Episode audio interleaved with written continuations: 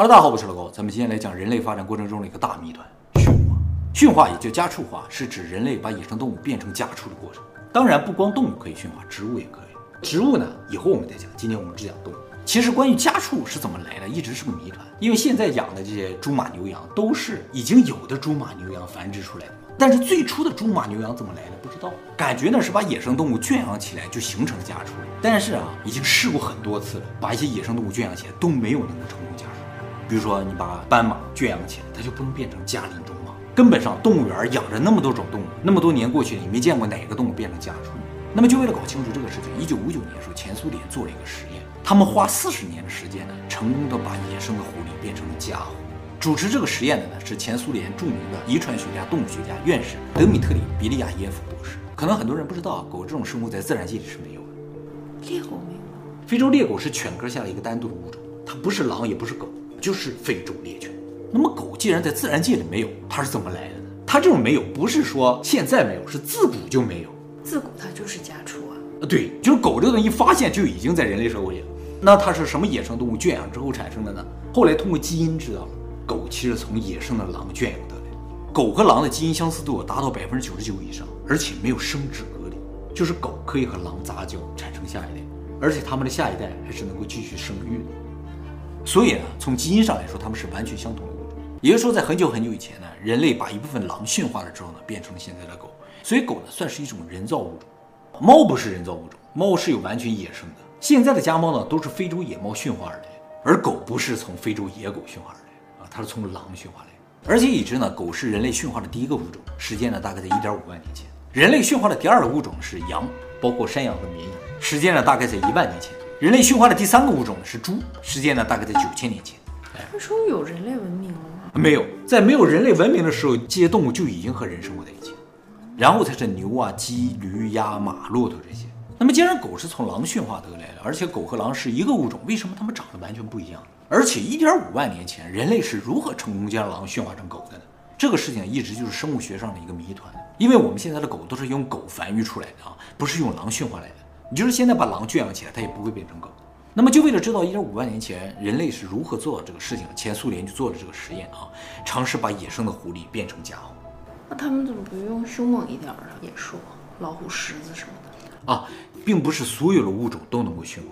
现在生活在人类社会里的动物呢，主要有两种，一种叫做饲育动物，比如说养殖的鱼虾，这些动物呢还保持自然界的样子啊，只是人工在饲养。还有一种动物叫做驯化动物，这些驯化动物就不一样了啊，是人类为了人类社会方便呢进行的物种改良，它和野生时候的样子已经完全不同了。比如说猪马牛羊，明显和野生的猪马牛羊长得就是不一样。最明显的例子就是猪，野猪和家猪完全不同。所以饲育呢是非常容易的，而驯化呢是一个漫长困难的过程，失败的可能性也很大啊。动物园里这么多种动物都可以饲育，但是没几种可以驯化。目前已知人类历史上成功驯化的动物呢，不过十几种，包括狗、猫、猪、牛、绵羊、山羊、马、骆驼、驯鹿、豚鼠、鸡、鸭、鹅这些。而这些动物呢，也不是说都有广泛的驯化。比如说骆驼啊、驯鹿啊，只在个别的地方有驯化。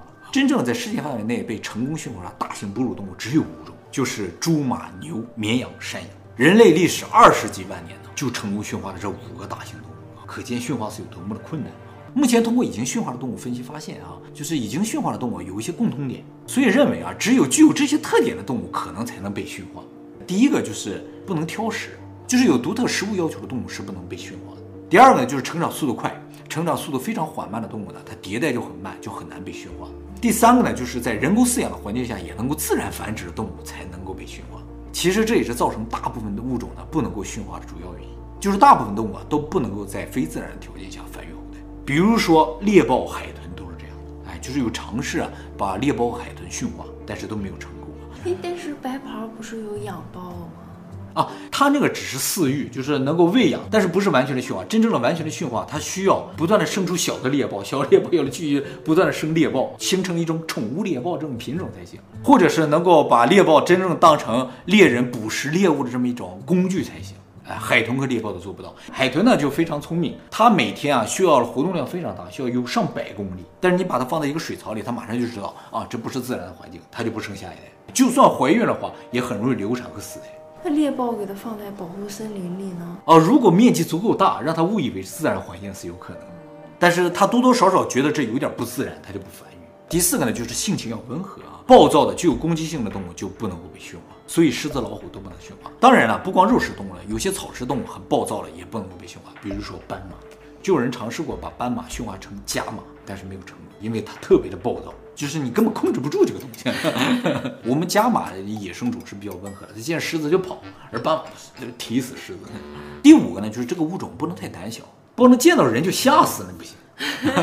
有些动物啊，看到人就特别害怕，人养一两天它就吓死了，你就不能够驯化。麻雀就属于这种，是吗？啊，麻雀抓起来之后很快就会死掉。人说麻雀气性大。哎，这种气性大，其实也是一种特别容易恐惧。可是有的麻雀会在人的屋子里面啊，你属于个别的，大部分的麻雀是不能做的、哦、啊，所以麻雀也不能驯化，鹦鹉就可以。哦、第六个呢，就是这个动物呢最好是群居的啊，群体内呢也最好有等级，就有阶级。这个条件呢不是必要条件，但是如果有的话，这个物种就特别容易被驯化。因为如果这个动物是群居着，特别好饲养，就可以很多都养在一个圈里。如果是独居动物就不行，你得分成单间儿，养起就困难了。还有就是，如果有等级意识啊，这个动物就特别容易听话。就是它有等级意识，就会自然认为我这个群体里应该有个领导。如果让它认为这个领导是人的话，那人就可以控制它，就很容易驯化。没有等级意识的动物啊，看到其他动物都会有敌意。那么当时前苏联这个团队呢，就是要寻找一种符合这些条件，但是呢又没有被驯化的哺乳动物，尝试将其驯化啊。结果找来找去就找到了两种，一种呢是完全符合这六个条件的，还有一种呢只符合五个条件，就是这个实验里使用的狐狸。那六个条件呢？六个条件这个有个特殊的原因造成他们没有选择这个，我一会儿会讲。狐狸呢符合前五个条件，就是不挑食，成长速度快，在人工饲育的环境下也能够繁育，性情温和。见到人也不会恐慌，唯一一个不符合的条件呢，就是狐狸不是群居动物。由于狐狸的独居，所以呢，狐狸有个外号叫单身狗。是啊，对对对。但是呢，考虑到它和狗是近亲，所以呢，这个实验团队认为还是有机会把它驯化的，就选择了它啊。因为这个实验要做很多年，选择这个对象非常重要，一旦失败了，这几十年都白努力了嘛。那么选定了实验对象之后，一九五九年，前苏联这个实验团队就开始做这个实验了啊，而且最终呢，也通过这个实验知道了狗是如何被驯化。啊，首先我们先讲一下这个实验是怎么做的啊，就是他们呢将一些狐狸呢运到他们这个研究所的饲养场去进行饲养，然后把这些狐狸呢随机分成两组，虽然分成两组，但这两组在完全相同的环境下生活。过一段时间之后呢，这两组里面就各自繁殖出一些小的狐狸嘛。当这个小狐狸呢长到七个月的时候，他们对其中一组的小狐狸呢进行一个测试，就是判断一下它对人是否友好。怎么判断啊？就是实验团队的人啊，会尝试把手伸过去，他如果走过来了，舔舔你的手，就说明对人友好；如果他吓跑了或者根本不靠近的话，就算是正常狐狸吧，就不算是对人友好。只测试小狐狸，对，七个月大的小狐狸。如果判定这个狐狸对人友好，就把它们放到单独的一个组里，就叫友好组。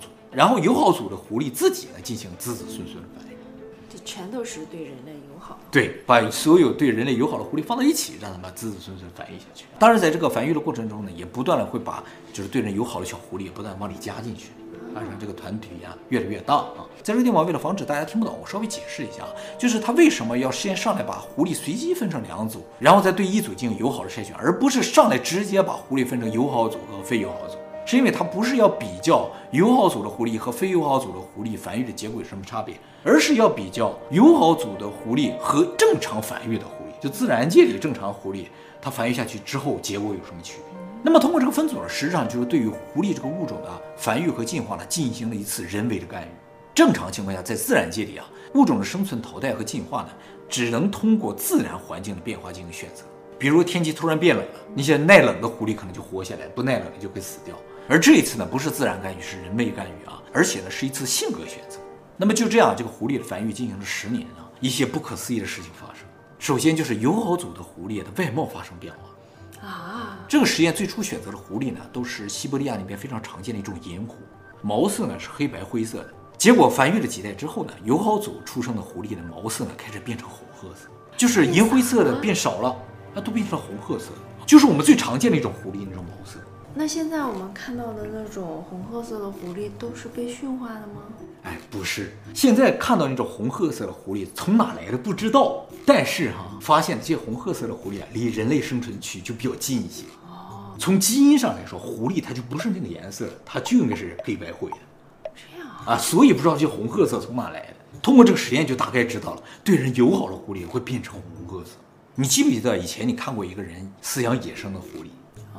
然后这个野生的狐狸这个毛色渐渐变得越来越好。它是会换毛的吧？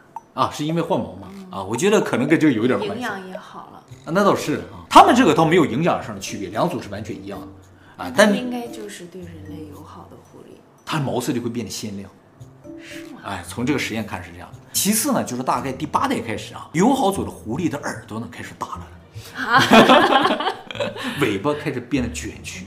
是吗？啊，嘴变短了，原先上扬的非常狰狞的面孔变得可爱了，变成狗了。对，还有就是牙齿变小了，再就是不同性别的个体的差别在变小，性差在变小。野生的狐狸公的大一些，母的小一些，但是这个对人友好组的繁育繁育着，公母变得差不多了。那么繁殖到第二十代左右的时候呢，这个友好组和一般组的狐狸直接通过外貌就能明确区分开。一眼就能看出来，说啊，这明显是友好，看样子就很友好。这个自然组一看就和原先长一样，就是野生狐狸的样子。面由心生，面由心生的感觉。哎，这就是这个实验最不可思议的地方。因为当初这个实验分组啊，最开始的分组也是随机的，后来的小范围分组就是友好组的分组，也是根据性格，根本跟外貌没有关系。结果外貌发生了巨大的变化。总体来说呢，就是友好组变得可爱了。耳朵耷拉了，尾巴弯曲了，牙齿变小了，面孔呢变得和善了啊。颜色这个问题不好说了，各有喜好。但是呢，黑白灰的看上去像野生，啊，但是这个红褐色看上去特别可爱，就像动画片里的，或者是我们平常能看到的啊。那么除了外观上发生巨大变化之外啊，还有个很大的变化就是繁殖周期。野生的狐狸啊，一年只繁殖一次，但是友好组它自己渐渐的变成一年两次，甚至更多，繁殖速度越来越快，而且每一胎生出的小狐狸数量也变多了。自然组的每一胎只能生三到六只，而友好组在吃的东西完全一样的情况之下，每一胎能生到十个小孩。后来这个实验团队经过更加严密的化验，发现啊，友好组的狐狸体内荷尔蒙和脑内产生的一些神经传导物质也发生了一些变化。就是大概在第十二代左右的时候啊，发现啊，友好组狐狸体内压力荷尔蒙的量只有一般组的一半左右。这说明他们过得很好呀。对，他们不太感受到压力。到第三十代的时候呢，这个压力荷尔蒙降到了四分之一。就更不容易感觉到压力了，它们的攻击性就降得更低了。另一方面，友好组的身体内的血清素呢在大幅增加。血清素我们在中枢神经影片有讲过，是一种能够让人感到幸福的一种神经传导物质。但是血清素呢不是由大脑分泌，它是由肠道分泌的，所以呢我们说要保护好自己的肠道。而这个友好组狐狸的血清素分泌呢比一般组要高了五倍以上，这就意味着友好组的狐狸呢情绪越来越稳定，攻击性越来越低，越来越友好，因为它们一直都很幸福。很开心啊！不知道什么原因，环境是一样的情况下，他们越来越幸福。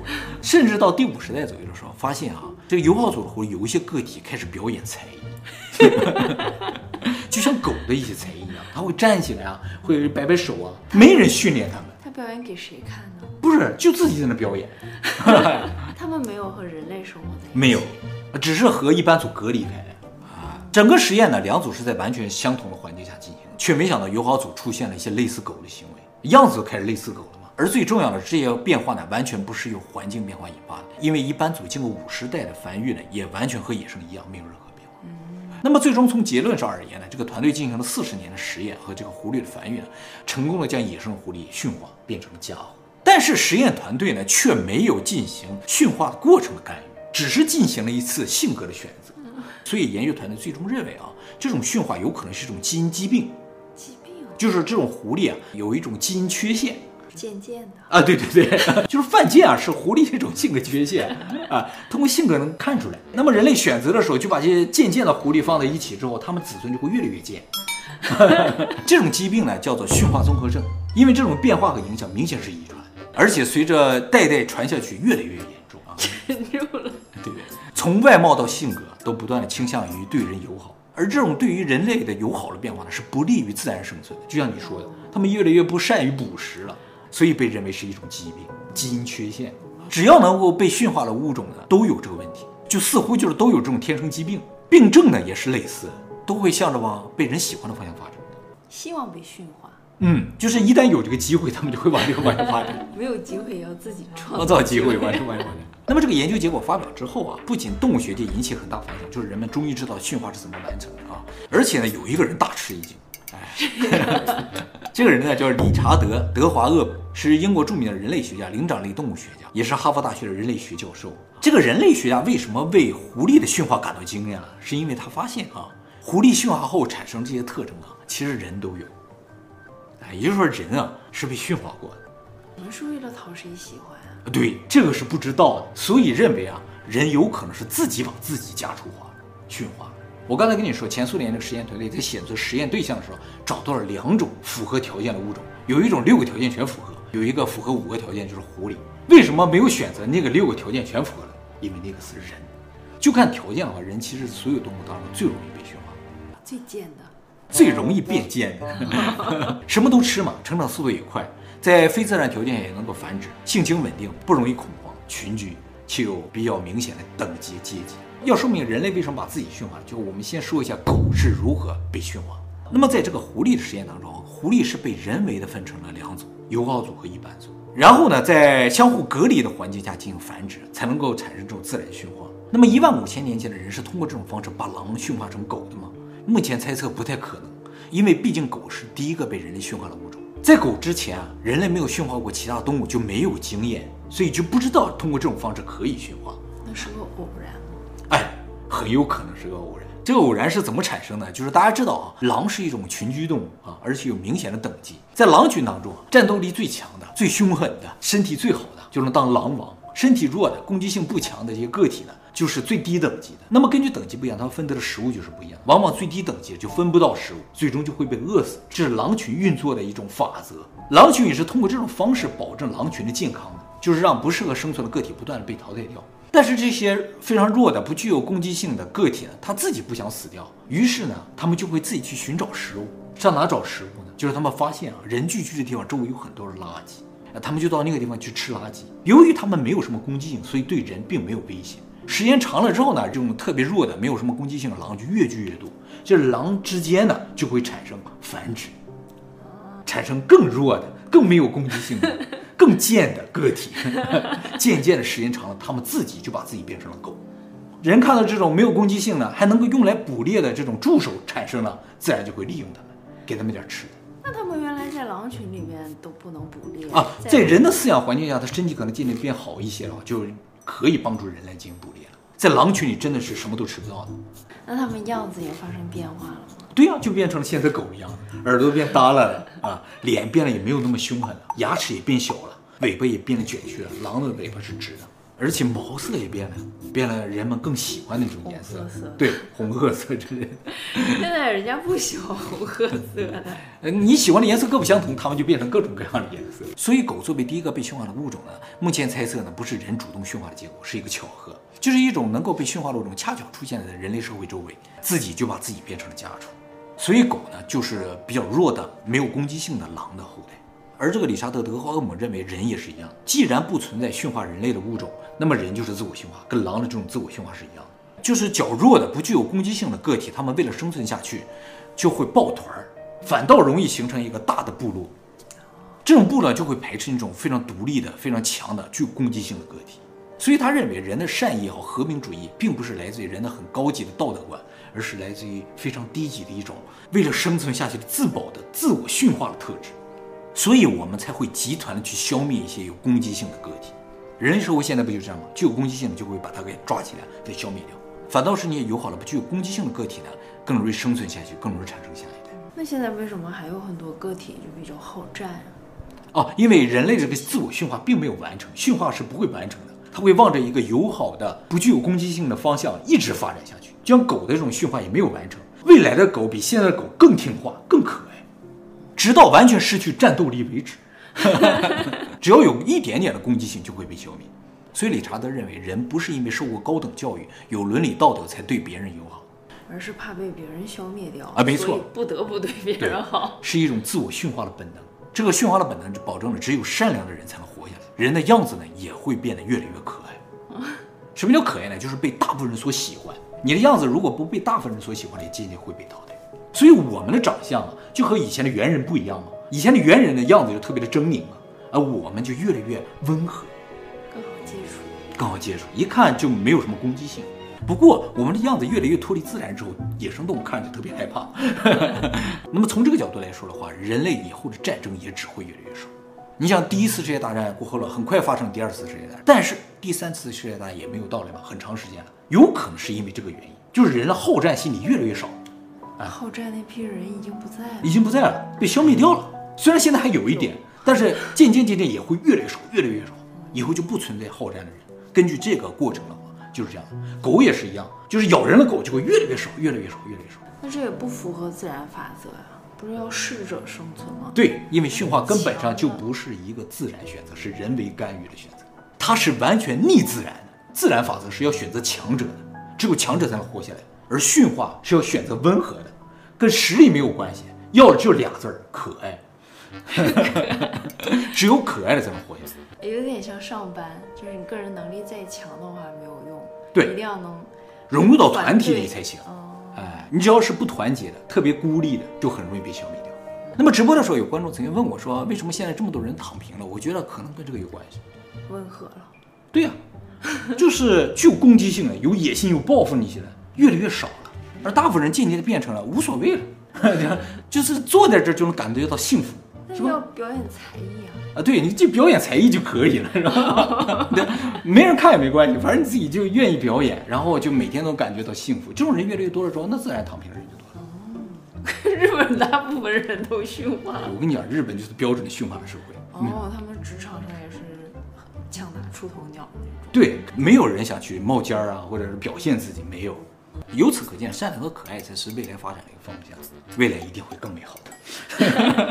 那我的压力指数是不是有越来越低呀、啊？越来越低，有没有压力无所谓，你反正血清素很高，莫名其妙的它就升高了啊！你就每天都感到幸福啊、快乐。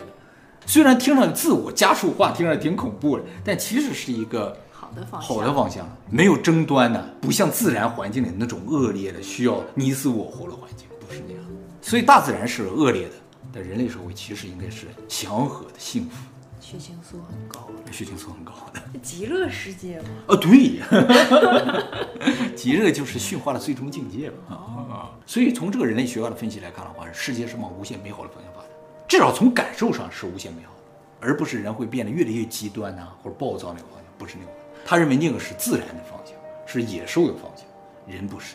人通过自我驯化，让自己变得善良和可爱。这种自我驯化就有点像修行一样，是从基因角度进行一种修行，就是从精神层面上的一种修行。不是精神层面，是真是基因层面。人不强调了吗？不是因为你的道德品质或者你受到过高等教育，你才会友好啊，会对别人好啊？不是，是你的基因告诉你，你只有对别人好，你才能活下来。